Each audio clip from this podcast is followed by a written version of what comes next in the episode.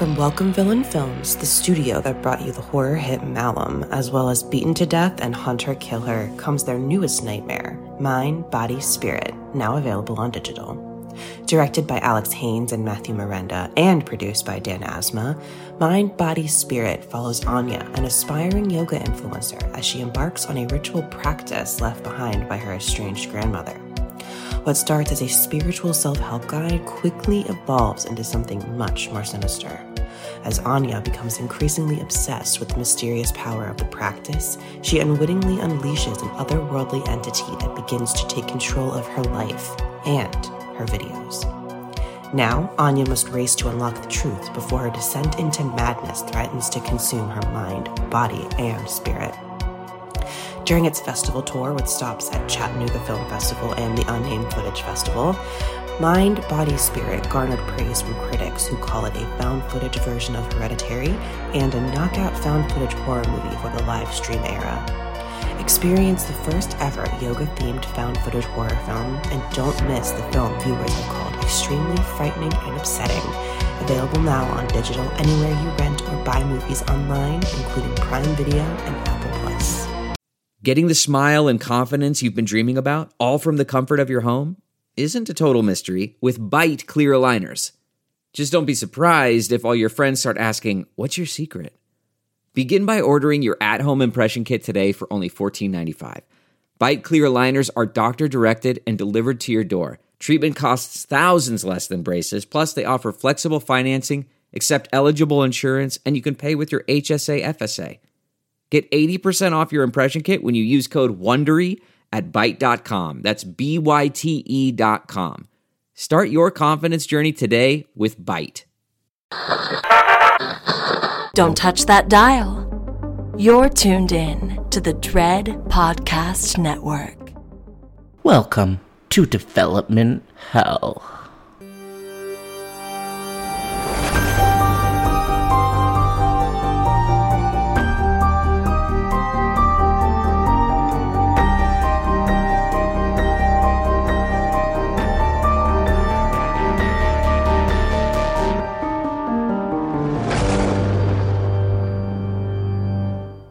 For every horror movie that hits VOD, countless others end up DOA. Development Hell is the podcast dedicated to unearthing these cursed horror productions. We're going to find out what went wrong and then decide if these titles still stand a shot at the green light. I am your host, Josh Korngut. I am the managing editor of Dread Central. I am also a filmmaker in Toronto, Canada. This podcast is a proud member of the Dread Podcast Network.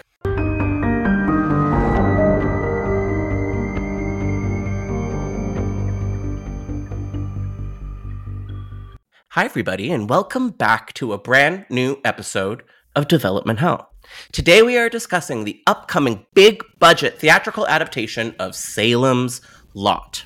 Uh, this episode, we're going to talk about Salem's Lot, the novel, the 1979 miniseries, and what the hell is going on with this upcoming reboot. I want to know. We are joined by a very special guest, Jenn Adams.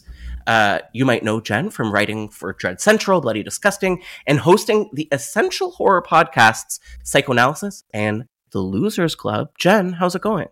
It's going great. How are you? I'm doing good. Thank you so much for joining me. Could you introduce yourself to the Development Hell audience? Yes. Hello. My name is Jenn Adams. And yes, I'm a writer and podcaster. And I often say Stephen King is my favorite person I've never met. So I will talk about him till the end of time.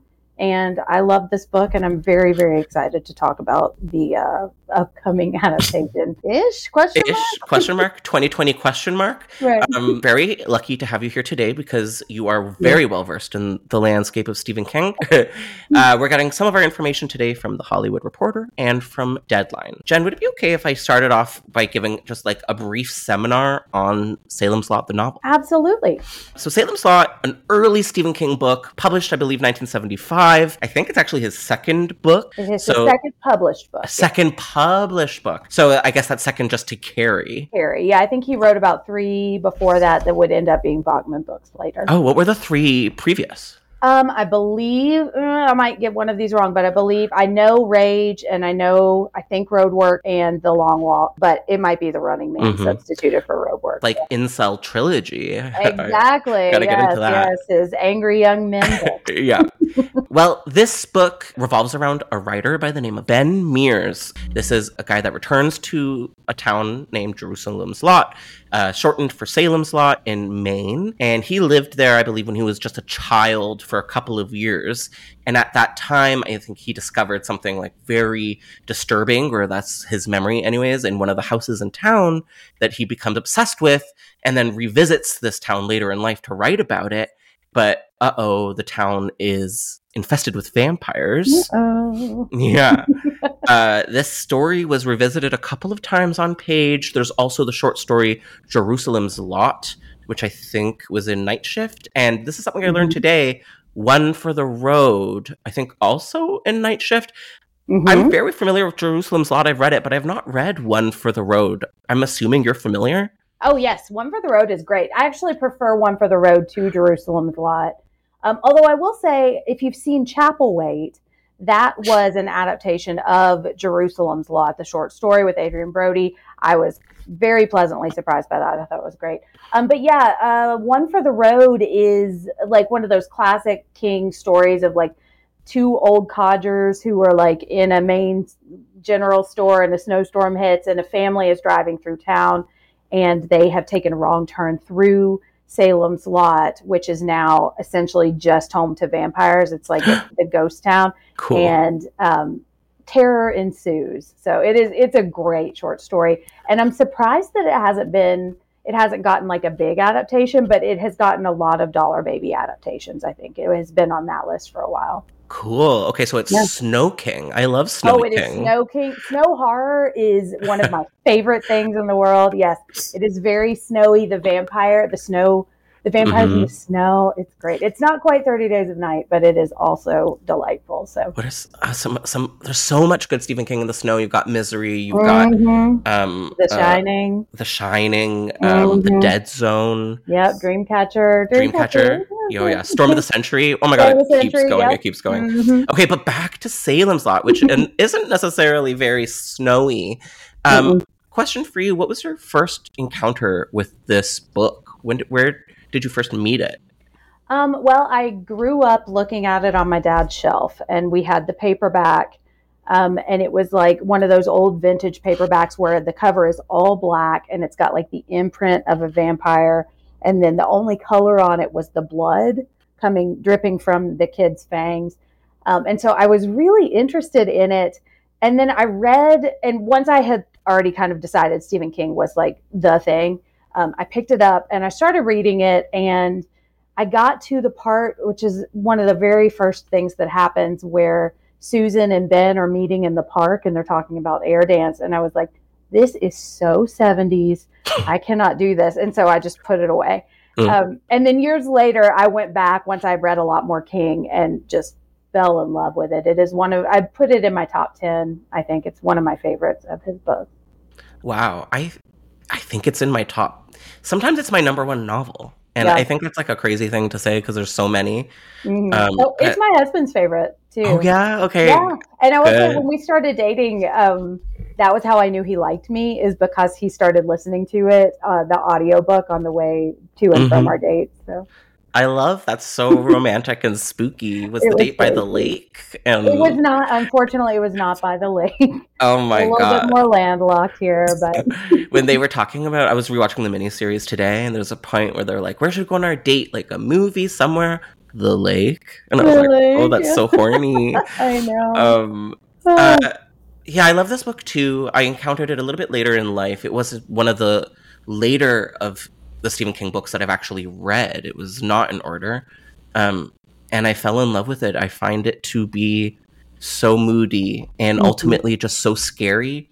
And I think that's what I'm looking for in movies and in TV and in books. I'm just like always chasing the scare, and it's surprisingly difficult to find yeah. and this really did it reading it and listening to the audiobook like i remember being like this is a fucking scary story and i love it so much Mhm. um why do you do, first of all do you agree do you find it to be scary Oh, absolutely. I do. And I find it overtly scary too, which Mm. is something that I really like about Vintage King. You know, like as much as I love everything he's not everything, but I love all stages of his career. Like there are there are gems in every period of his writing. But I find certain phases to be a lot less scary and more introspective or more like dramatic or more emotional. And the Vintage King stuff, that really early stuff, I find really scary. Like we've got The Shining and Salem's Lot and Carrie and Firestarter, which is maybe not so scary, but it's like it's a really easy scariness to kind of I don't know access. You know, Mhm. like they're vampires and they're very scary vampires and they will get you. And there's a lot of like creeping in the night. There's a lot of darkness. hmm And in addition to that, there's like the darkness of the town itself and how some of these people are very good people and some of them are really awful. And some of them don't mean to be awful, but they just kind of do awful things. And so there's that darkness there too. So it really hits on a lot of different levels. And then there's the terror of losing a child. And Oof. it's just, it's, it really hits on all levels and it's so succinct too. You know, it's not like, I, I want to say it's around 400 pages. Like it's not one of his longest books. And it really kind of, not to be obnoxiously punny, but it really goes for the jugular, you know, and it Mhm. just kind of languishes around and all the blood that's spurting out. And I just Yes. eat it up every time. Okay, well that's beautiful. Thank you for that. um, uh, and yeah, it does do the the terror of the small town and like the ter- Mhm. like the terror of the human beings in these small towns. That Yeah, the human know, monsters. yeah. it went full hog on that, like Mhm. balls to the walls on that, and you can feel him starting to really play with that here. Mhm. Um, but it feels a little bit more subtle Yeah. and a little bit more serious. It felt Mhm. it felt. Mm, I was thinking about the book today compared to some of his later books, and I feel like he was trying, maybe trying to be more literary early on before he was really comfortable in his own voice. Mhm. And I find this to be very literary. Um, Yeah. I find it to be really scary too. Um, there's something about that the whole hmm, story of the Marston house and what Ben Mears saw or what he thinks he saw there as a child and who Hubie Marston was. I'm Mhm. wondering because I'm dumb and confused. Can you tell us a little bit about like the Marston house history, what Ben saw there, and like who Hubie was? Yes. So Hubie Marston is kind of a I don't know. I, he's like a prohibition era bad guy, gangster kind of. I get he, he's the kind of guy who would have like a suite in The Shining, the Overlook Mhm. Hotel. Oh you yeah, know, oh he's yeah, oh got yeah. a lot of money. He's made it through um, nefarious means, some just illegal, but there's also hints of like some black magic, I'm saying in quotation marks, um, or some kind of like demonic deals with uh, darker entities or something. He's gotten his money and his power through um, bad means. And so he is just kind of this malevolent force that lives in this house and um, kind of the house becomes kind of infused with his uh, his evil essence. And in that way it kind of becomes a magnet for other kind of evil or nefarious people. You know it's kind of like a pole that attracts. And so when ben mears is a kid like this is the I, i'm blanking a little bit on where the timelines of this um, line up i believe that hubie marston was already dead by the time ben mears has gotten to the house but Hubie Marston, he and his wife, they end up dying in what looks like a murder suicide. They find a whole bunch of shit. Okay. Find a whole bunch of like shit and I think money and like, I don't know, just junk in the house. It's this super old, really creepy, awesome house, like picturing the psycho house. Um, and so that becomes like the local boogeyman house, uh, like the Myers house in the town. And so Mhm. kids are always daring each other to go up and steal something from inside or just prove that you've been inside in some way. And so Ben Mears is trying to be cool with the cool kids in town and walks in and sees Hubie Marston hanging from the banister, I believe, Mhm. in the living room. And which is where he died. And so he essentially sees the ghost of B. Marston. And the 2004 miniseries plays with this in some interesting ways, but so this becomes like this this really nightmarish moment that kind of haunts Ben Mears for into adulthood, and that is what's kind of drawn him back to the town. hmm I love how this is an early version of Stephen King playing with an evil property. And I- Yes, yes. Yeah, and it's scary. Mhm. And I think we Yeah. like we're hard on him as a culture for like making inanimate objects spooky. Yeah, Um, yeah. But it it's so scary the way that he does it. It's so um unique and haunting and I, I just love the whole Marston House sort of origins. I don't remember if it was in the book or if it was in the miniseries or if I literally just invented it. But was he like was there like stuff about child abuse associated with Hubie? He, I think so. Um, the 2004 miniseries hints on that a lot. I don't remember anything overt other than there may have been some kind of child sacrifice with the. Oh my god. Um, so yeah, I mean, yes, yes, Whoa. but I don't think he was necessarily a child predator. I Mm. think that was just part of his overall evil. And, you know, kids may have been what was called for in whatever recipe he was cooking up for his. But what I remember, what I recall is, um, and it's been a couple of years since I've reread it, but that he's just kind of an evil man. Now, the 2004 adaptation specifically kind of says he's a child murderer and kind of hints that maybe there was something more darker than if there is something darker than child murder, but there was another element to that that may be too dark for us to talk about. That'd be a cool um like spin-off, like some like a Marston, I don't know, origin Marston film. I mean, Yeah. yeah, I would watch that. I would. right? See, I mean, not to jump ahead, but I mean, I, I might want that more than a remake. You know, hmm Something a little bit different, but playing with it. Yeah, Yeah. kind of giving uh, Pet Sematary Bloodlines question mark energy. So Yeah, yeah. Well, and what I think is interesting too, because um, you know that did become the joke is like, oh, a haunted lamp, you know, yeah, and I think that that a lot of times is um, a commentary given by people who don't spend a whole lot of time reading King, you know, and I don't mean to Mhm. say that as a jerk, but like no, because it's the the lamp is the focal point for so many other things. Like there's always more to that story. Like it's not a haunted car, it's a friendship that's falling apart and the haunted car is the vehicle to explore that, you know. hmm Except for I an think- Uncle Otto's truck. Pretty sure that was just a haunted car. That story, I forgot that about that. That story is awesome. I love it. so it's scary. so Oh fucking good and simple, and that's why I like Stephen King so much. Exactly. Me too. He can go Mhm. deep and he can just keep it simple and still scare the shit out of you. I'm also like a fan of how anti Hollywood it is to murder children, and he's just not afraid to do that, and I love that for him. I Um, know. the Glick deaths are so Ooh. scary in Mhm. the book, not in the miniseries. Yeah. Um, but that's another thing that I think makes this specifically scary. And the last thing I want to bring on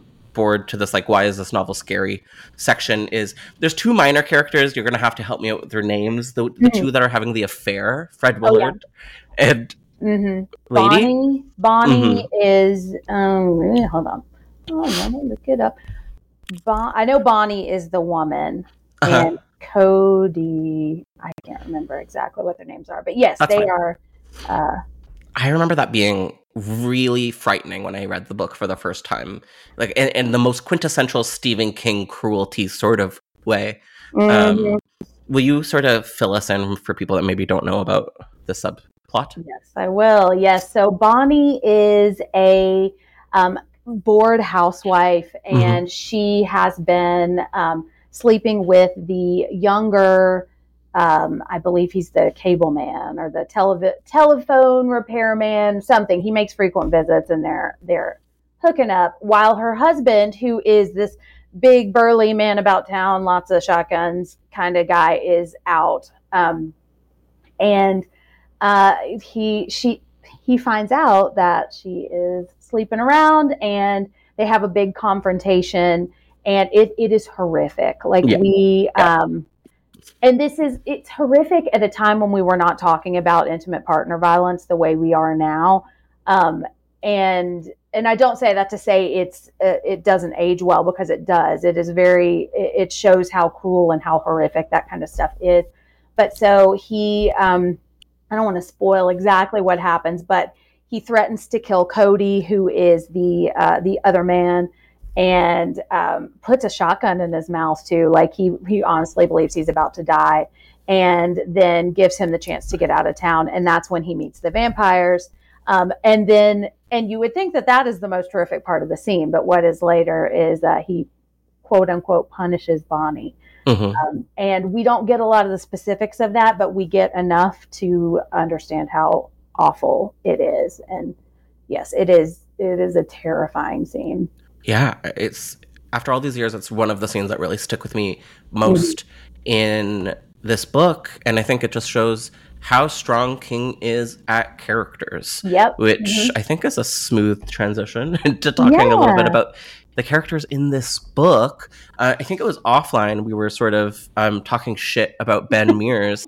So yeah. I want to start there. Ben Mears, you know, he's our antagonist. He kind of feels like a king, sort of. Um, what's a good word? Like transplant in a way. He's yes, like this yes. young, hunky like writer. Mm-hmm. Yeah. He is um, our first writer protagonist in King's Dominion. I mean, it's the second book. But... exactly. Yeah, he didn't waste too much time.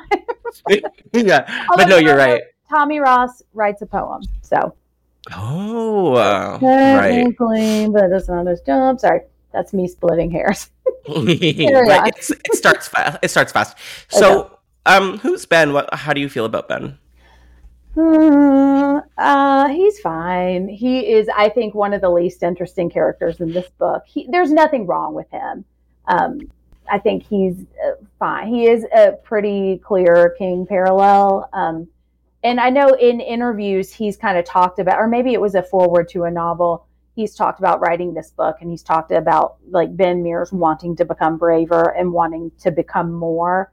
And I do think that he kind of carries the quartet towards the end of the story. Um, but he just is, he's kind of milk toast, you know, he's oh, a yeah. writer.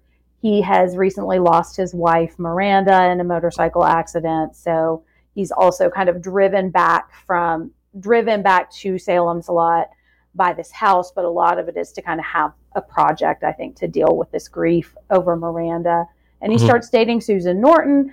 And I think that is interesting because of Susan Norton's issues with her mother, not necessarily because of Ben. Ben's fine. Ben does what you want him to do, but he is the least interesting main character. You know, he's like a, a stuffed blue chambray work shirt, I guess.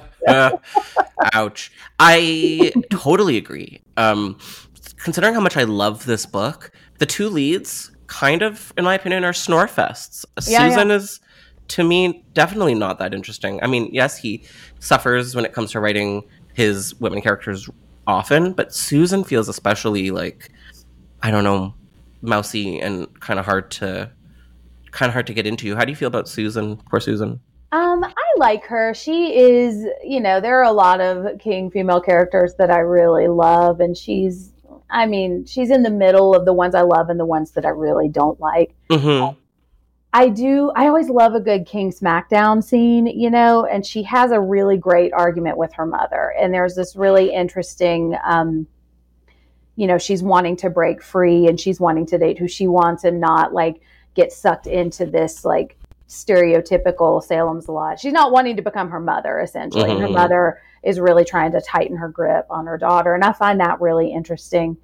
And that's about it. And I also, you know, there's, uh, she is kind of she's not a factor in the end of the book too you know so i think she kind of she comes in she makes her her entrance she talks about her art and then she kind of skedaddles you know yeah so um i mean there's an archetype or sort of dual archetypes in this book that I always find really fascinating, and that's um, Straker and Barlow. Yeah. So mm-hmm. Barlow is our main antagonist. He's the sort of ancient vampire, um, Nosferatu Dracula type, and Straker is, I think, mostly human um, assistant, and it, mm-hmm. it's giving Renfield Dracula energy, Mhm. and, and also a little. I mean, it's done really well in Fright Night as I well. was just gonna say, yeah. yeah, and I always find it to be so gay and so Mhm. um, not just gay, but like male homosexual dynamic gay Mhm. in a way that like we really fear um sort of male couples and they're always sort of in the shadow of night doing things that they shouldn't be doing. And there's also a sense of like tragedy between them. And Mhm. like love is definitely there in all three of the stories that we're talking about but Mhm. it's like this toxic horrible love that like leads to so much death. And i'm wondering if ha- do you think i'm reaching when it comes to this queerness of these archetypes? And did you feel it a little bit in this story Um, I don't think you're reaching at all. I will say, as a straight person, I don't always pick up. So I did not pick up on any queerness on my first reads, but now I can definitely see it. And there's, especially for a novel written in 1975 or published in 1975, I should say, um, there is a kind of stereotypical queerness. Um, you know, they they own an antique store. i was gonna say they are very erudite, you know, and I don't Uh-huh. I don't personally find it like a negative stereotype. You might disagree with me on that, and I would, um, you know, tend to be, go with your understanding of it. But um, yeah, there is like it's like a dark devotion to Mm. these two characters, and I really enjoy that. You know, I've never been a huge fan of Renfield and Dracula together because there's so so much dominance from Dracula. And I find like with Barlow and Straker, it seems to be much more of a partnership, like Jerry. And I'm blanking on his dreamy, melty uh, Yeah. Carpenter, but yeah that's the vibe that I, I get a little bit more than Renfield and Drac and uh, Dracula. You know, it's so funny that you bring up the idea of the dominant and the submissive Mhm. um, you're right when it comes to the dracula story it's it's so um, hardline that it is kind of like maybe not that interesting but i Mm. do find that that sort of top and bottom dynamic does exist in fright night and in you know salem's lot and these other stories but in a little bit more of a nuanced way and i think that's Mhm. sort of another reason why i feel this queerness within those archetypes because we're also seeing these sort of um, classical gay relationship um, roles you know Mhm. these heteronormative roles that we um, often fall into or, or want to fall into Mhm. and often that means one partner is the dominant partner and one partner is submissive Mhm. and i see it here and i just find it so interesting and yeah antiques gays love antiques yeah. and why not Uh, yeah. well, and what I think is interesting, what I love so much about Fright, I mean, there are a million things I love about Fright Night. It's one of my all-time favorite movies. Mhm. Um, but what I love about Straker that I don't necessarily like so much about Renfield is that I feel like Straker is a human being, you know, and Renfield, he is human, but he's so monstrous. Like the way he is portrayed, he doesn't, he doesn't have, I feel like, a, a life. You know, he he has completely devoted his life to Dracula, and I feel like Straker, like he is a character that feels like a complete character, even though he is devoted to Dracula. I agree uh, with you. Dracula. You know, yeah renfield is very cartoonish with the spiders and the like silly like um old timey insanity portrayal yeah. um but did you see renfield I did see Renfield, and I I thought it was fun. I Mm. love Nicholas Hoult, and I love a good Yeah, sweater on a beautiful man. So that was fun. Yes. And I love arms ripped off. So there was a you know, shocking amount of gore and poop I know, and I was here for it. I was like, Yeah. okay. it was fun i wasn't bored for a second and honestly that's all i'm really asking from film so Same. um so before we move on into you know other variations of the story i mean do we have any final thoughts on the novel are there any important um plots or characters that i'm missing Um, okay, well, there's one. So you said that Bonnie, that story is the one that stuck with you. The one that has stuck with me is this uh, young couple with their baby. Mhm. And um, Mhm. she gets pregnant in high school and uh, gets stuck married to this guy, and they cannot stand each other. They live in um, pretty dire poverty. It sounds like she's miserable. There's a hint. There's not a hint. Like she abuses the baby, and then the baby dies, and it is it's really upsetting. Um, but I also think two of maybe the scariest scenes King has ever written are in this book, and it is the scene where um, Danny and uh, his brother are walking home through the dark and they think there's something behind him. And the scene where Matt and Susan are sitting in his kitchen and Mike Ryerson is asleep upstairs. Or no, he was asleep the night before, but he's like, I hear something upstairs. I know my house. I know what board that was. And he walks upstairs and he has a heart attack. And those scenes are nightmare fuel. They are terrifying because of what you don't see. And it is just masterful horror writing. Oh, it's so spooky mm-hmm. and it's so gothic and it's so um, small town moody in a way that I'm always kind of looking for. And I think it's because of Stephen King Absolutely. on some it's level. It's like the perfect October book, too. Oh, it's such a good October book. Mm-hmm. Um, I just saw like the perfect October movie, and I don't think enough people are talking about it. Have you seen Cobweb yet? I was wondering if that's what you're going to say. yes, I did see Cobweb and I loved it. Holy shit. Oh my God. I'm a huge Antony Starr fan too. And he's so good in this. And yeah, like, why did they release this in July? I don't know. I don't know. It's very Halloween resurrection of them. I don't know yes, why they did yeah. it. I'm hoping um, people will discover it in October. Oh, it's so, and like, there's, they just have like these big rotting carcasses of pumpkins in their backyard mm-hmm. for no mm-hmm. reason, and it's just gorgeous. It's I love awesome. that movie. I love perfect, it perfect October nonsense. Mm-hmm.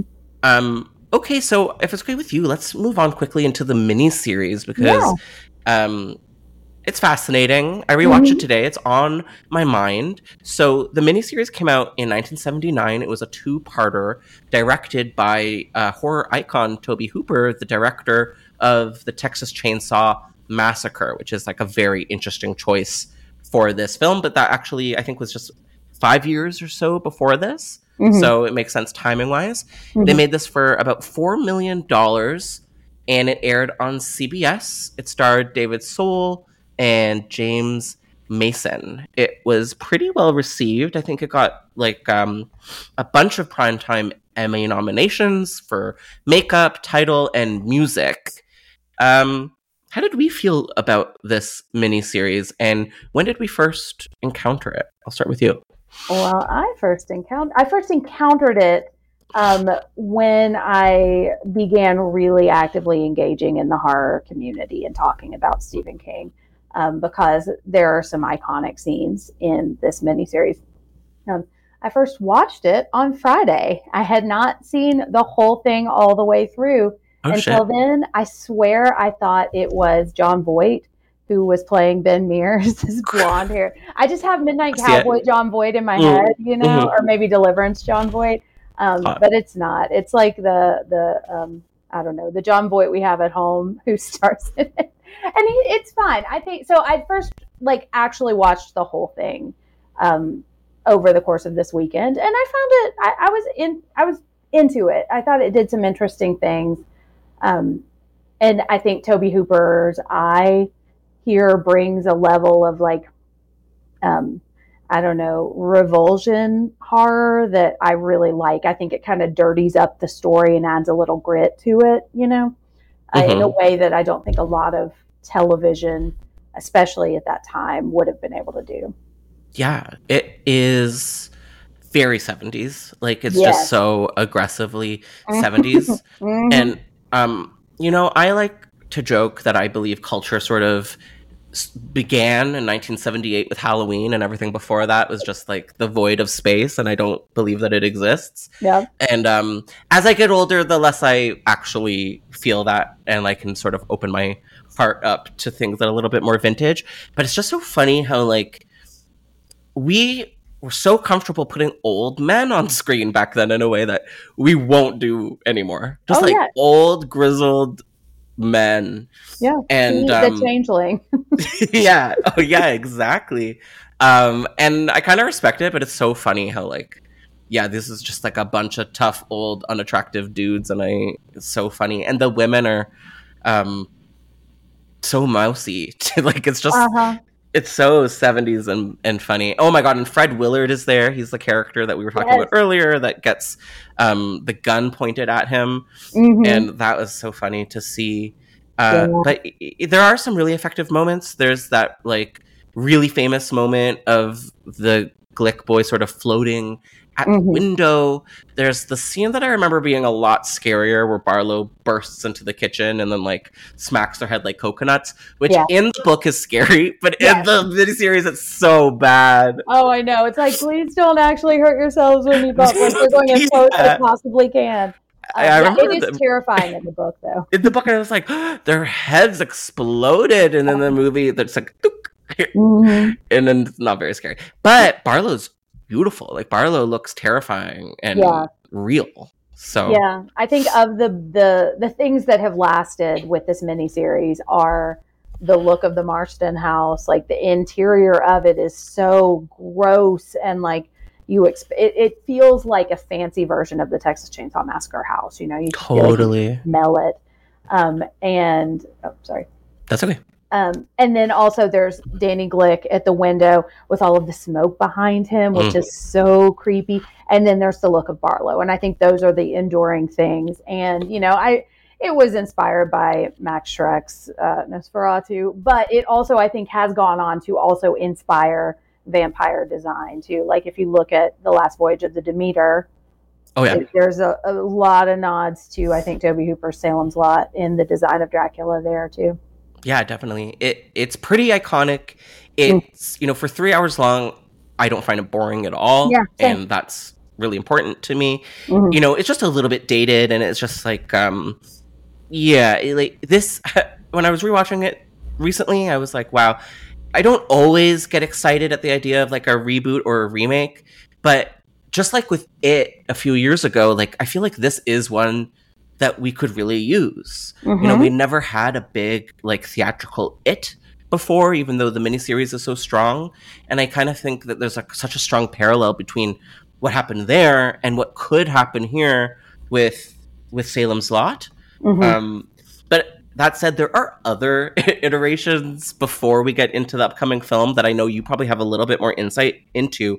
Mhm. There was a sequel film in 19, I think, I think 87 called A Return to Salem's Lot that everybody really hates. But I also discovered recently had its world premiere at the Cannes Film Festival, which is so funny. Whoa. Yeah. Like maybe they were less prestigious in the 80s. I don't know what's happening. wonder. Yeah. Yeah. Who knows? I mean, I don't don't know. know. Stephen King's name carries a lot of weight in very strange directions. Yes. You know?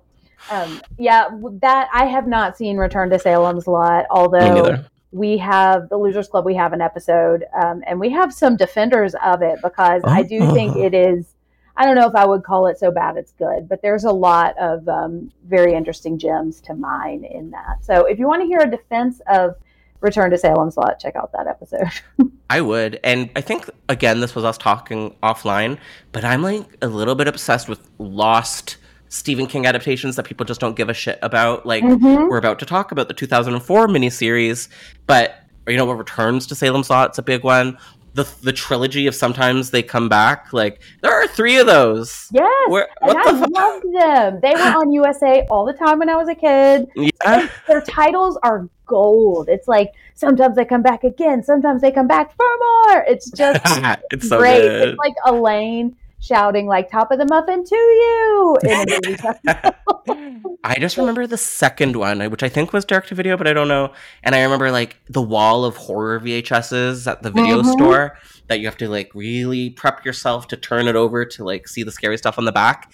And the back art of sometimes they come back again, I think, in my head into Mhm. the outer space. So And isn't it so funny those VHS ones you remember? Because like I looked at what is it, Dead Alive, the one where he's like Mhm. pulling the mouth open. Yeah, that's fucked. that and Texas Chainsaw Massacre. And I remember looking at her on the hook and like just staring at it and trying to wrap my brain around what was going to happen in this movie. And for years, like I didn't watch that until I was an adult because I was so scared by that VHS cover. That movie's fucking scary. It is. Is. It really so is. It is scary. a masterpiece, but also terrifying. You know what else was like a classic? Don't turn over the VHS; it's too scary. Was the Mutilator or just Mutilator? Oh yeah, Do remember that that's one? That's the one with the, the little boy, right? And the, No, no, it's another lady hanging on a hook. Oh, oh, oh, oh, yes, yes, yes. Mhm. Yeah, and I think Yeah. the, the tagline is like by hook, by axe, by pick, bye bye." oh my gosh. Okay, well, my other one is Pet Sematary 2. um, the drill and the no brain, no pain. I was like, oh my god, this is going to be too much for me. I can't watch it. Justice for Pet Sematary 2. Oh my gosh, yes. Other than that mashed potato scene, yes, that. I don't remember the mashed potato scene. Remind me. Oh, he spits mashed potatoes out. That's my No. kryptonite. to Spit out food. I cannot handle it. Yeah, is so yuck. beautiful. Food is not to be played with. Exactly. Um, that is a rule to live by. right, right. Um, okay, I haven't seen this 2004 miniseries. Um, my note says Jen takes the lead here, so okay. I'm throwing to you. All right. Yes, I have seen it. Um, I watched. I remember being excited about this because I had read the book um, and at this point and loved the book, and I was very much in my um, I read the book and this is how it happens in the book phase of my life. I've since like relaxed, and I'm I'm often very delighted when an adaptation goes a different direction than the source material. But back then, I was like, that's not my film. But oh. anyways, I was very excited about this. I was a heavy TNT watcher at the time because they had all those SVU reruns. Um, this was the era of TiVo. This was the era of me. Uh, sorry, this is more just about me Mm. and the miniseries. But yeah, I was dating this guy, and I remember I got like our, one of our dates was to watch this on my TiVo, and I think it was that night or pretty soon after. I just was like, mm, this isn't going to work out. Um, but we were supposed to watch the second episode. Oh my And. I just kept putting him off and putting him off and putting him off, and finally, like, it, I think I didn't watch the second episode for like a month later because I was like, I don't The this. baggage. I know, yeah, yeah. But then I did finally watch it, and it, it is interesting. I think it's got some strengths. Um, Wait, so, wait, wait. How did, how did the breakup go though? Um, well, okay. So first of all, like we had never actually committed, so Mhm, we didn't mhm. actually have to break up. Sure. Um, I did not ghost him, for the record. Hmm. Um, but I just kept kind of putting it off and was like, mm, I don't think like he eventually just kind of read the writing on the wall and uh, I think watched Salem's Lot by himself. When we finally both admitted that we had watched the second second episode, I think that's when we realized the relationship was never gonna never gonna. wow, I like that. Yeah. That's Yeah, strong. yeah. Um, okay, Yeah. interesting. So, so yeah, how how does it stack up? Um, it you know it's it's like you said, it's a forgotten adaptation. I think um, a lot of it because of the the TNT-ness of it. You know, it's 2004. It's before we really got to the golden age of television. It's kind of right before, um, but they put a lot of money into this Mhm. um, and it's very well cast. I think that is the strength. It was um, it was a two part miniseries, debuted on June twentieth, and the second episode ran um, June twenty first. Although not in my house, it was weeks after. Um, but the casting, I think, is the strongest part of this, and this is still um, what I picture these characters as. A lot of these characters as when I read the book. So we've got Rob Lowe as Ben Mears which I think is good. I think that makes that character interesting, although I still see Jon Voight in my head. Um, it's got Samantha Mathis as Susan Norton. And like the book, I think those two are the least interesting. Who's Samantha Mathis? Do, Samantha Mathis is um, Patrick Bateman's side piece in um, American Psycho. And also Oh. Pump Up the Volume. She she was in Under the Dome. Um, you know, claim to fame. She's also Uh-huh. in the new Pet Sematary Bloodline, so she's got a little Oh. bit of king cred too. But yeah, you would, she's one of those you would recognize her if you For saw her. Um, she's Su- Susan Norton. Um, but okay, so as Barlow, oh sorry, I'm going to go to Straker first. So Donald Sutherland is Richard Straker, which I love. Yeah, I think, exactly. Yeah. Yes. Yeah. And Rutger Hauer is Kurt Barlow. So Oh, like heard. dream casting for these two roles. You know? Yes. and Rutger Hauer is one of those like he carries this aura of menace with him. So just hearing that he was cast as Barlow is like, oh, this is scary, you know? Are you aware of like what happened with him on set? The infamous. Yeah. Not. Did you read that quote from Rob Lowe about his monologue? Can Yeah, you tell I us about that? Because it's Well, I watched uh, St. Elmo's Fire. That I was Mm. a big fan of that movie, although I don't think it's held up so well. I also didn't totally understand what was happening in it. Um, but that's when I found him as kind of adjacent to the Brat Pack. Um, but Parks and Rec and West Wing is when I really fell in love with him. Like, oh, I love and that time he hosted the Oscars with Snow White. Yes, yes. I just love that he uh, will just do anything. He'll you say know? yes. And He'll say yes. he will say yes. And I love that he kind of, I feel like he'll make fun of himself and he doesn't take himself too seriously. too. 100%. Like anybody who plays Chris Traeger, I think, can't take yourself too seriously. Okay, so here is the the quote. Uh, oh, sorry, I thought I had it. Now here it is. Okay. Uh, so Lowe said, I once starred in a big miniseries that culminated with the villain giving a two page monologue trying to goad me into killing him. The actor playing the bad guy wanted to ad lib his own version of the movie ending speech. So the actor is obviously Rutger Hauer, Mm. um, which is giving me a little bit of Marlon Brando on Superman vibes. Like, I don't need to memorize my lines. I'm hmm uh, don't you know who I am? Um, although I love Rutger Hauer, I would never besmirch him. Um, okay, back to the quote. Although he was playing a vampire, not really trying to. hide No. he went on a soliloquy about being a cowboy. The director was not impressed. After a very tense negotiation, the actor was forced to shit can his self penned opus and stick to the original script. There was only one problem he hadn't bothered to learn it. Lowe went on to state that cue cards were placed next to his head, and Hauer read the lines to him, which just What a lunatic. I I, celebrate it. I celebrate the lunacy right there. I do too, and he's great in this. I think he, uh, you know, it's hard for I think Rutger Hauer to be bad in anything because he's just amazing.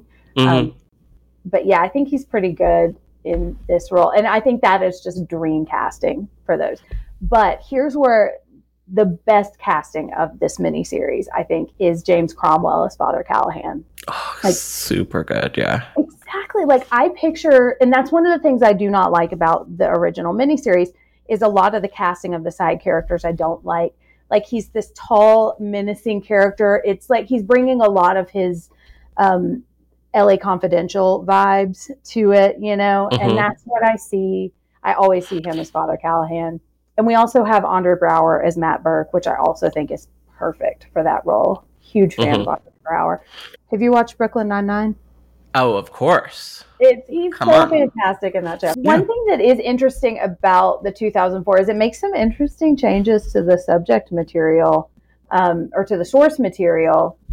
Um, so we have uh, there is no Miranda unless I'm forgetting something. There is no Miranda. So he is brought back to the house. He did not see as a child Ben. I'm talking about. Sorry, I'm Mhm. talking in circles. Ben did not see Hubie hanging from the banister he saw one of Hubie's um, child murders. And so Mm. earlier I was talking about how they they hinted at some kind of pedophilia murdering thing, you know. Mhm. Um, and we see like a child in the bathtub, like like fetal position. It's it's a little upsetting, although you know TNT level like darkness, you know. Um, but so that and Ben hears this voice as a kid and does not go save him. And so this guilt for not saving this child has been haunting him the whole time. And oh. so that is what's drawn him back. And I wonder if they, I don't know, we're just trying to update the story a little bit. It feels kind of like an unnecessary change. Um, no, I like it because, like, why are you back in town? Because the house is haunted. Like, Yeah. I like that, but like, it's pretty nonsense. exactly. Yeah, you want to write a book about this this town. It's it's very like I don't know, Jack wanting to write about the Overlook, except he was already at the Overlook, and that's why, you know. But Ben just kind of remembers this thing. But another really interesting thing, change that they make, um, is with uh, the wraparound. So they don't go to Mexico. Uh, the beginning and end of Salem's Lot starts the novel, and the old miniseries starts with um, the survivors, who I will not name to not spoil a what forty year old book. Um, hmm they have escaped to Mexico and they're remembering the horrors they've seen, and they go back to Salem's Lot, and the whole story is told through a flashback. So the 2004 nixes that, and it starts with Ben Mears attacking uh, Father Callahan in a homeless shelter in Detroit on Thanksgiving. So that's how it starts. There's a whole hospital scene. There's um, Matt Burke in peril in the hospital. Um, but what's interesting about this is how it relates to the Dark Tower. Now, are you a Dark Tower head? Have you read any I, of the Dark Tower? I haven't read it yet. I'm very familiar with it, but Yeah. I'm just like intimidated. I don't love the Dark Tower. Oh, I, whoa. is- I know blasphemy in this. Blew Stephen my mind. I am glad I, I've read them all, and I'm glad I've read them all, and I love the ending. Um, but like on the Losers Club, I am one of. I, I don't volunteer for the Dark Tower episodes because we have a lot of people who are really into it. I'm just not a big fantasy fan. Anyways, Me too. so I'm not going to say too much about this that's going to spoil anything because this would be a major spoiler. But Wolves of the Calla, which is the Dark Tower 5 novel, was released in November 2003. And there is a connection to uh, a homeless shelter and I'm sorry, an unhoused shelter, I should say now, Mhm. um, and Father Callahan. And I think that's a really interesting change to make with this coming out in 2004.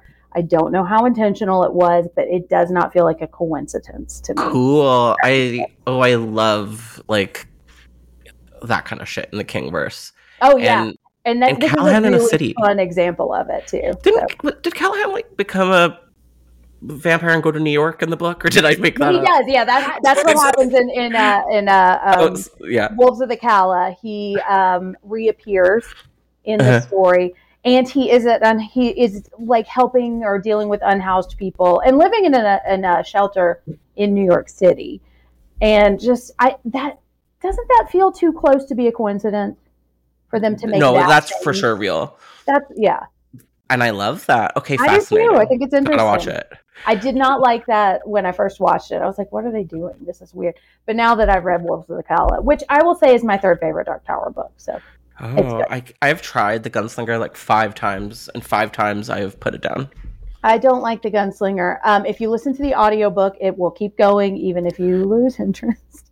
But it's kind I of the whole thesis of the Dark Mhm. Tower. Yeah. no, it's not. Well, it about? is, but I will say the second book is my favorite. Like the drawing of the three, I've never been more surprised by how much I loved it. I just want it to be scary. When is it going to get scary? It's um, it's more action scary Ugh, in the second ew. one, but the whole thing is not really super scary. Just- But I like the Lovecrafty stuff. Like uh, the idea of the Crimson King seems cool. yeah, Um, that is cool. Have you read Insomnia?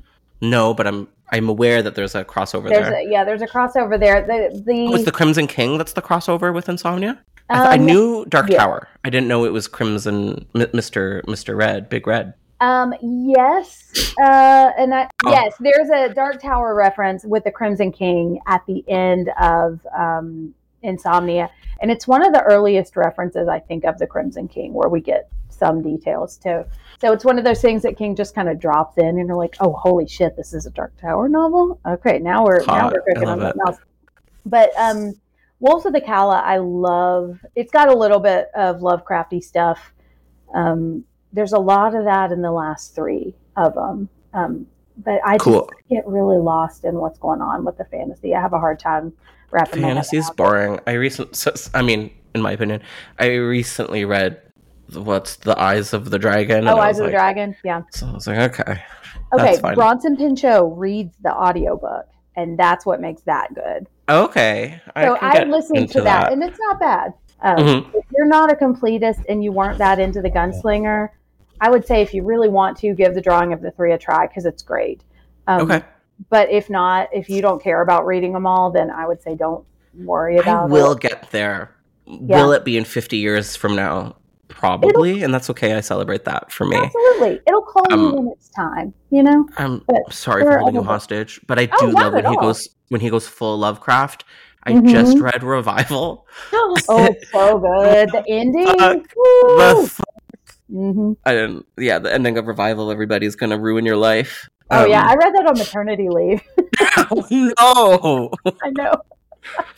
that's Oh, bad. I so love that. It's like when I read The Jaunt the first time I took a plane by myself. Oh gosh. That was not good. Did you get out and like? I'm still there. all white? And No, I'm still I'm still on Oh that plane. god, you're still in the middle. What if this Yeah. whole thing was just like your life inside the that. I love The. The Jaunt's Yeah. probably my favorite thing he's ever done. it's one of the best short stories I think anyone's ever written. It's so good. Um, and we have an episode on Development Hell all about um, that movie slash TV show. That what's going on? Mm. Okay, I don't want to hold you hostage forever, just for partial forever. So if it's okay with you, maybe we can jump in to what the fuck is going on with this movie. Absolutely. Also, please never apologize for talking to me longer about Stephen King. Okay, I'll go forever. I really will. Oh my god, it's an eternity in there. Um, it, it is. It is. It- no, it is. oh, I love that. I was excited back in 2019 when it was announced we were going to get like a big, puffy theatrical adaptation of Salem's Lot. It Mhm. felt very post the um, It films that we got in two parts that were sort of big popcorn movies, and they were like two of the most successful horror movies of all time.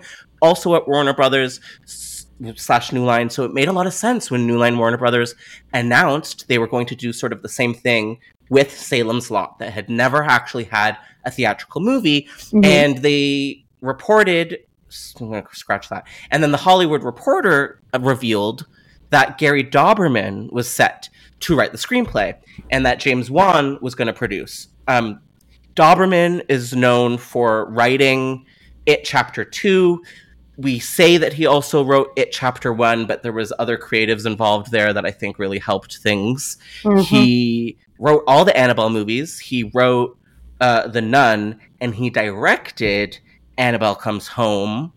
Um, and I have feelings about him as a creative, which we'll get to in just a second. But then in 2020, it was announced that he was going to direct as well. So this would be his second directorial effort after Annabelle Comes Home. Um, fans of this podcast might remember he was also attached to make the Are You Afraid of the Dark movie that fell through the cracks. And I think that could have been interesting. Um, let's talk about Gary for a second here. I think he gets a lot of flack, and I think that it's, it's kind of deserved in some cases. But um, I am an Annabelle 2 and 3 apologist, personally. I am too. I love Okay. them. There are parts of Annabelle the original that I enjoy, Sure. although I don't think it is a successful movie, you know. Mm-hmm. But there are some creepy sequences. But yeah, Annabelle two and Annabelle three, and I believe I'm thinking Ouija Origin of Evil. That's Mike Flanagan. Mhm. um, but I get how you're bringing that in. Yeah, totally. yeah, yeah, yeah. I see Um, that. But I like Annabelle Comes Home. I think it's fun, you know. so fun. it's it's like a fun house spooky stuff around every corner kind of movie and i think it's very well executed um, i have other thoughts about him as a writer you know i think there was a marked decline in it chapter one to it chapter two even though i Yeah. do like it chapter two i'm one of the defenders on the Oh, club. wow. But- No, I respect it. It chapter two has some things going for it, but it Yeah. certainly is no it chapter one. Absolutely. And I think the Cary Fukunaga of it all, in my opinion, even though what do I know, um, has a lot to do with that. And I we did an exactly episode. right Yeah. So I Yeah. think he's kind of what brought that special spark to the first one. Mhm. And I think Gary Dauberman is kind of, in my opinion, uh, I think m- maybe those movies succeed d- in spite of him, maybe. yes yes i Um, agree Okay. But, Yes. you know, um, well I there's an element of that in the conjuring universe too that i feel like oh, yeah, he wrote The Nun. amplified. And now, I mean, I will excuse it with the nun because it's about a nun. yeah. But yeah. like every Conjuring movie I watch, and I, you know, I'm saying this uh, to the universe larger uh, Mhm. aside from him, but like it just keeps getting into this like Christian good, evil, everything else thing. that Boo. So boring. Did you see The Nun too? I did, yes, yeah. Okay. I. I thought it was dumb and fun. I kind of equate it to the Meg too, you know. Okay, I'm dying to see the Meg too. Uh, The Meg Personally, too has a giant octopus. so I've gotta see the Meg. fun. I hated the Nun too. I'm so Oh, sorry. you did? Um, yeah, I just couldn't. But you know what? I respect you and your opinions, Oh, and I respect very cool. I just Uh, like seeing shit get on fire, and I don't know. I need more hot people in it, though. Oh yeah, uh, and like I'm Storm Reid, very lovely, Mhm. very talented, but there's just no way that that girl wasn't alive during the 2008 financial crisis. So I just like don't. Absolutely, yes. Let's shoehorn a character in. Yeah, like, Um, that's that that's not the 50s at all. No, no. Um, but that's okay. Yeah, so Dauberman. I Mhm. think that he's like an interesting choice. I think that there is some red flags and some I guess, green flags that make him someone that I'm very curious to see what he would do with this film. He was asked in an interview if you would take the same approach to writing this film that he did with It Chapter One and It Chapter Two. Um, do you have the outline? Because I'm, I, I kind of want to make you read it. Yeah, I do. Do you want to? do you Um, want to perform? Do you want to give us your best Gary Dauberman That's impression? Gary Dauberman. Yes. Yeah, um, okay. In an interview, he was asked. Hold on. take Okay. your time. Um, okay, so this is Gary Dauberman saying, Mhm. I like to be as true to the story as I possibly can until it gets a little too unwieldy for a movie. I'm very, very excited to be a part of that and to tackle it. It hasn't had the big screen treatment yet, which is how I felt about it. It's so fun to play around with vampires and make something truly scary. I haven't seen that in a long, long time, and ex- I'm excited for people to see it. So I have some okay. Gary. work, Gary, work. Yeah. Um, Sure, why not? Uh, in 2021, it was announced some of the cast came to light. So we've got Lewis Pullman, who um, people might remember as a character from Top Gun Maverick, which of course Mhm. I didn't see, but I hear it was great. Yeah, and Bill Pullman's son also, who Yes, very important. person I have a huge crush on. So Bill Pullman, not Bill Yes, Pullman's Bill son. Pullman, Okay. yeah. Bill that, Pullman's son, he's fine. I'm sure I'll probably cute. have a crush- crush on him eventually. Mm, he seems like an interesting kind of like uh, safe choice for this in a way that Yeah. I'm like that's not shade. Like it seems like a good safe choice. So he's I mean, gonna he's playing Ben Mears too, so like, yeah exactly. That's why like safe actor. safer safer safe. yeah, yeah. Um, we also have Makenzie Leigh as Susan. I don't really know much about her, and William Sadler, who's like a very famous character actor, in an un unreported role, but like it's gonna be Barlow, I think. Yeah. Are you familiar with Sadler? I was about to look him up. He's a guy that I- is in stuff. Hold you on. think he's think going to I- be Barlow? they don't say? They I don't don't say. want him to be Barlow. I have hit. I've seen it reported that he might be Parkins Gillespie, Oh, okay. So I'm which I could inside out see, and upside but they down. haven't. Let's see if it says anything. Uh, I do not like him for Barlow. I Interesting. Okay, so I take it back. I, I'm full of. I'm full of. You know what? no, you're not. I mean, you I might am, be right. No, no, I am. You just don't know it yet. um, so we've got a cast. We've got a bunch of people. They seem very um, capable and Yeah. lovely. So they shot this film in September, I think, of 2021 in Boston. Uh, and and there were some cute set photos that we published on Dread Central. We got a cute little look at the build of the Marsten's house, and it looks very gothic and lovely. Mhm. Um, and that's when everything was good and dandy. Come 2022, there were reports surfacing online of reshoots, and allegedly some of these. Okay, so this is all very alleged. I don't want to get sued by Gary Dauberman, Yeah. but we got some at Dread Central. We got these like reports that there were these postings for crew for some like serious reshoots for this film Mhm. where no director was listed in like a very non-traditional way. So that like raised a bunch of flags for Mhm. us, but there just wasn't enough information on that to publish anything. So this is all very allegedly alleged pie, but I find that very interesting now that it's been so delayed. Yeah. Um, there were reshoots, uh, so that was confirmed by Deadline. Um, and they also pushed, they announced that the date was pushed from September 9th to April 21st, 2023. And so that's like a huge jump. And the reasons were supposedly due to COVID related delays in the post production of it all. Mhm. Um, in August of 2022, they reported that this film was taken off the calendar from April 21st, 2023 to just to be determined the next year, and that it was, you know, still being blamed on post production issues. Uh, then something really interesting happened. Evil Dead Rise, which was not even supposed to go into theaters, it was supposed to go directly on Max, um, took its slot. So it took the Salem's Lot slot of April 21st in 2023, and it did huge numbers. It was a massive success. I think partially because it was just so good. yeah. I mean, I liked it. I did too. I loved it. I thought it was fun. Yeah. Um, and then that was kind of it until about two weeks ago when I don't know. This is another alleged thing. I, I think this is official, but it could not be true. Where this alleged Warner Brothers slate of films surfaced online stating all of their upcoming films, and it did list Salem's Lot as to be announced for 2024. Mm-hmm. So there's some hope there, but this is the same studio that completely scrapped a huge budgeted film Batgirl just like off the face of the planet. Mm-hmm. So who's to say they couldn't do that to Salem's Lot? Um Jenn, what is going on? Oh, what? I don't know. I mean, we have been following this um down at Losers Club headquarters. Um, we've been following this production hell, um, and we can't quite get a read on what exactly is happening because, like you said, like we've seen things get pushed back before, you know, and we've seen not so great remakes just kind of um, given to us, you know, looking at Firestarter. Mm-hmm. Although there are 30 minutes of Firestarter that I will defend with my life. But um, yeah, it's just really, um, it's, it reeks of a lot of problems. And I blame Dauberman for a lot of that. I don't know if I trust him to handle this story.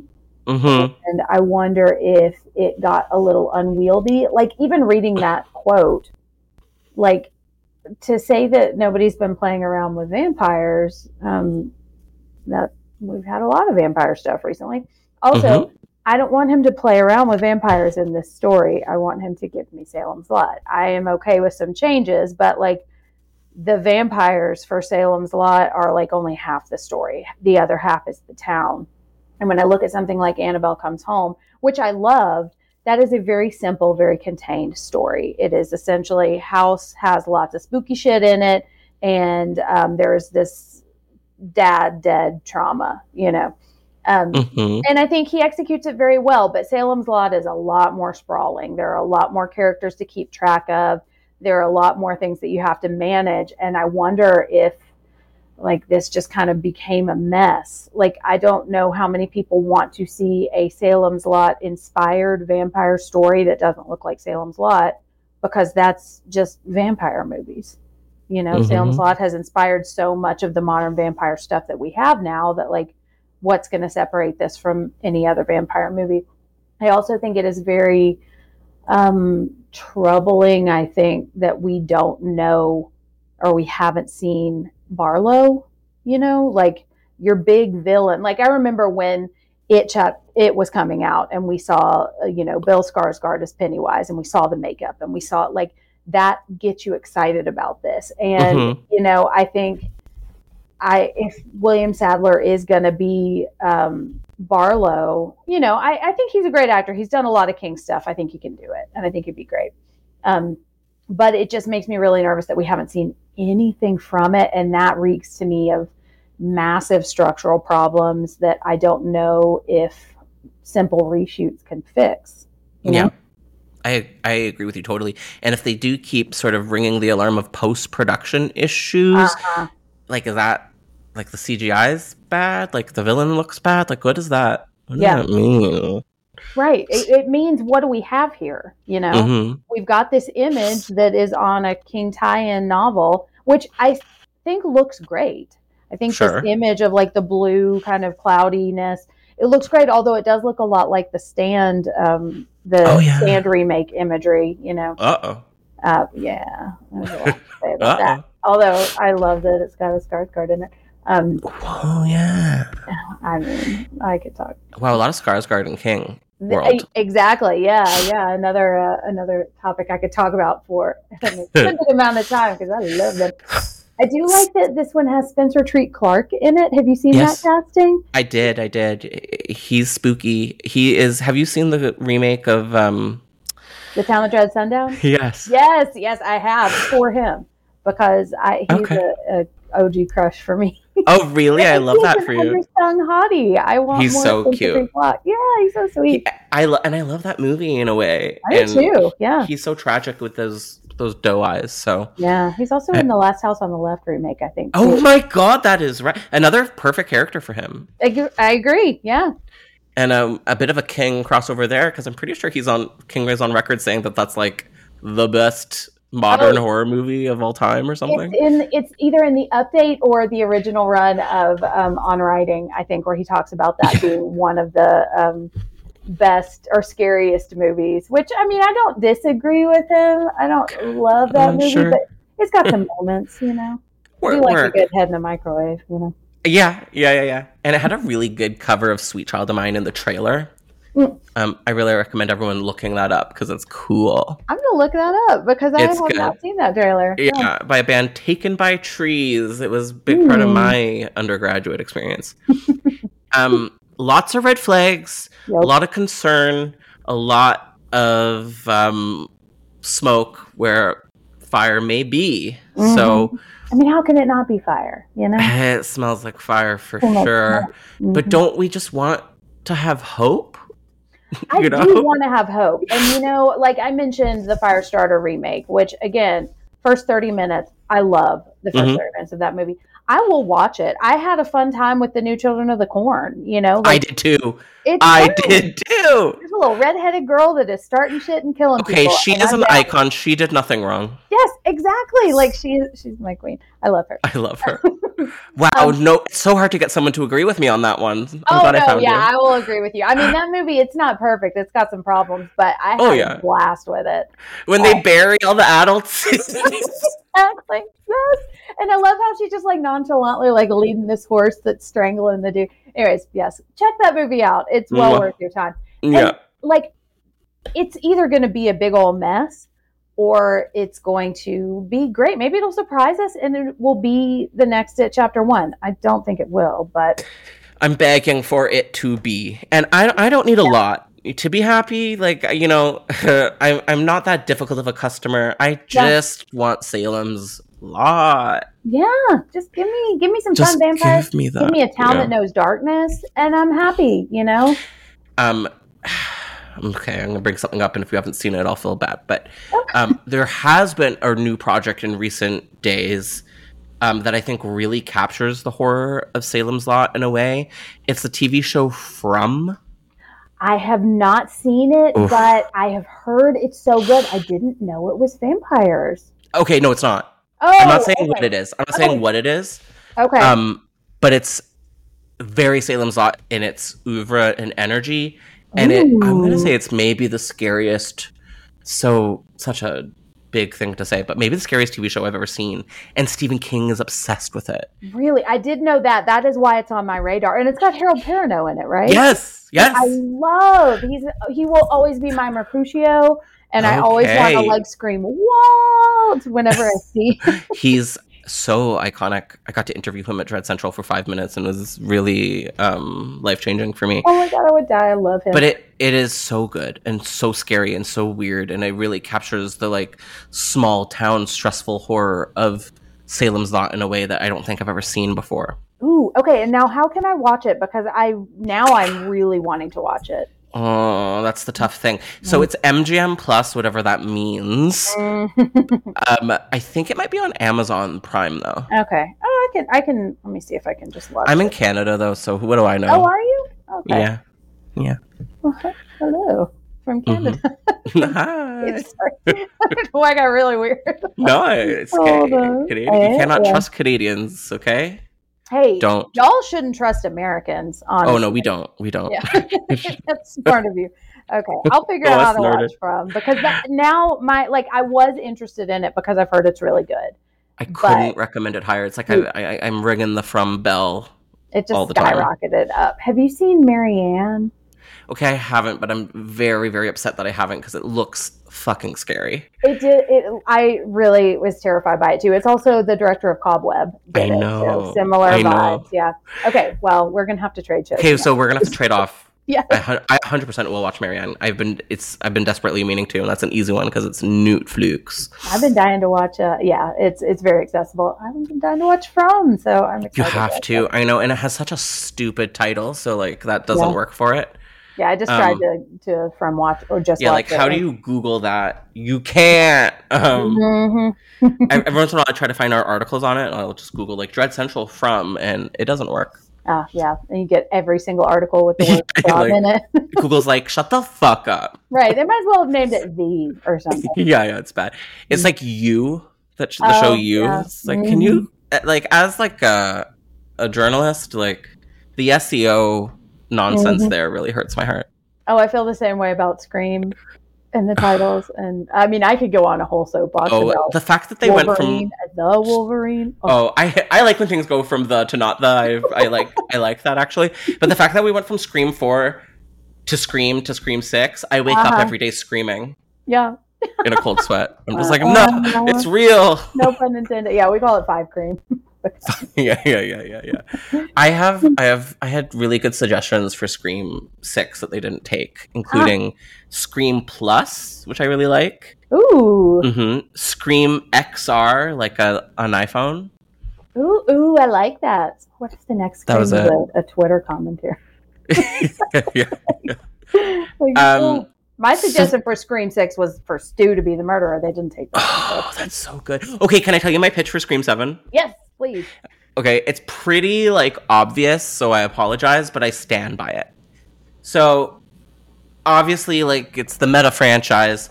So let's take it into our world where the all of the actors that have been in Scream movies are starting to get targeted and get killed one by one, and we can have another Drew Barrymore opening kill. Oh my god, I would watch that in a heartbeat.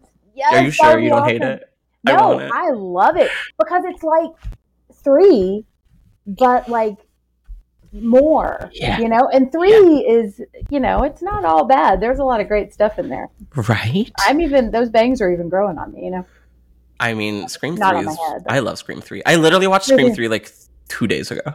It's such a great like background hangover movie, you know. Oh, for sure. It's the Oh. most comforting, least frightening movie ever made, and I love it so much. So, and the ending is perfect.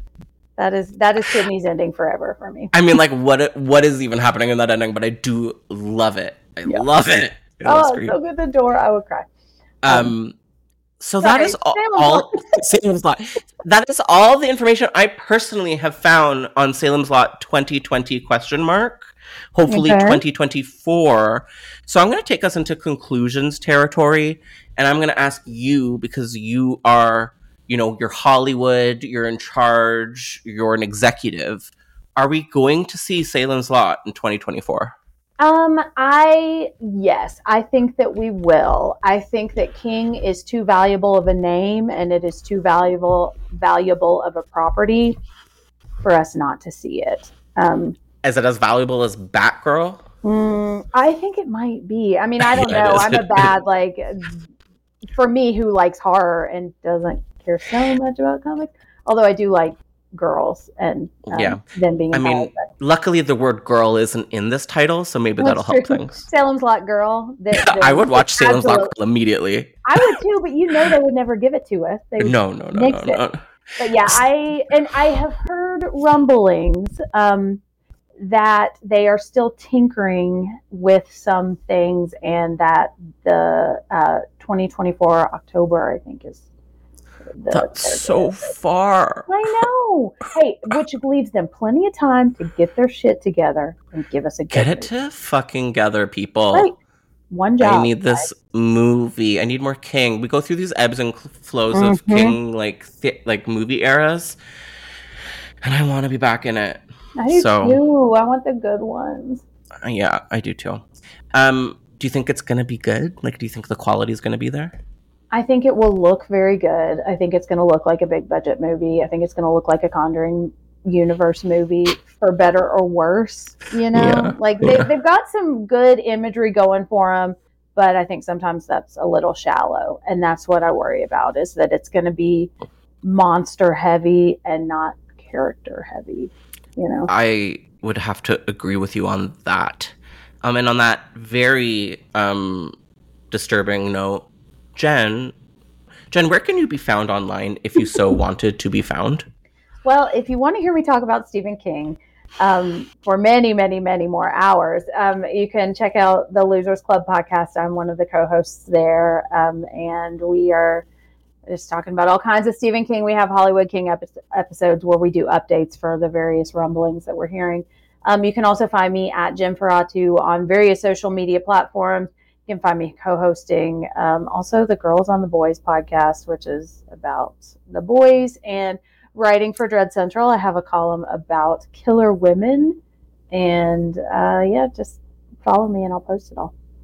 You heard her. You have to do it. Okay, well, Jenn, it was so cool and fun talking with you today. Um, don't go anywhere. I'm gonna hit stop. Let's see what happens.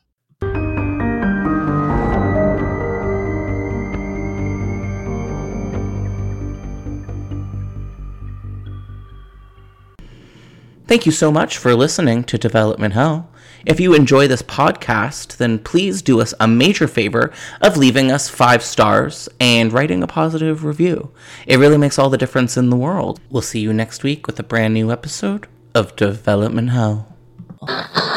Thank you for listening to the Dread Podcast Network.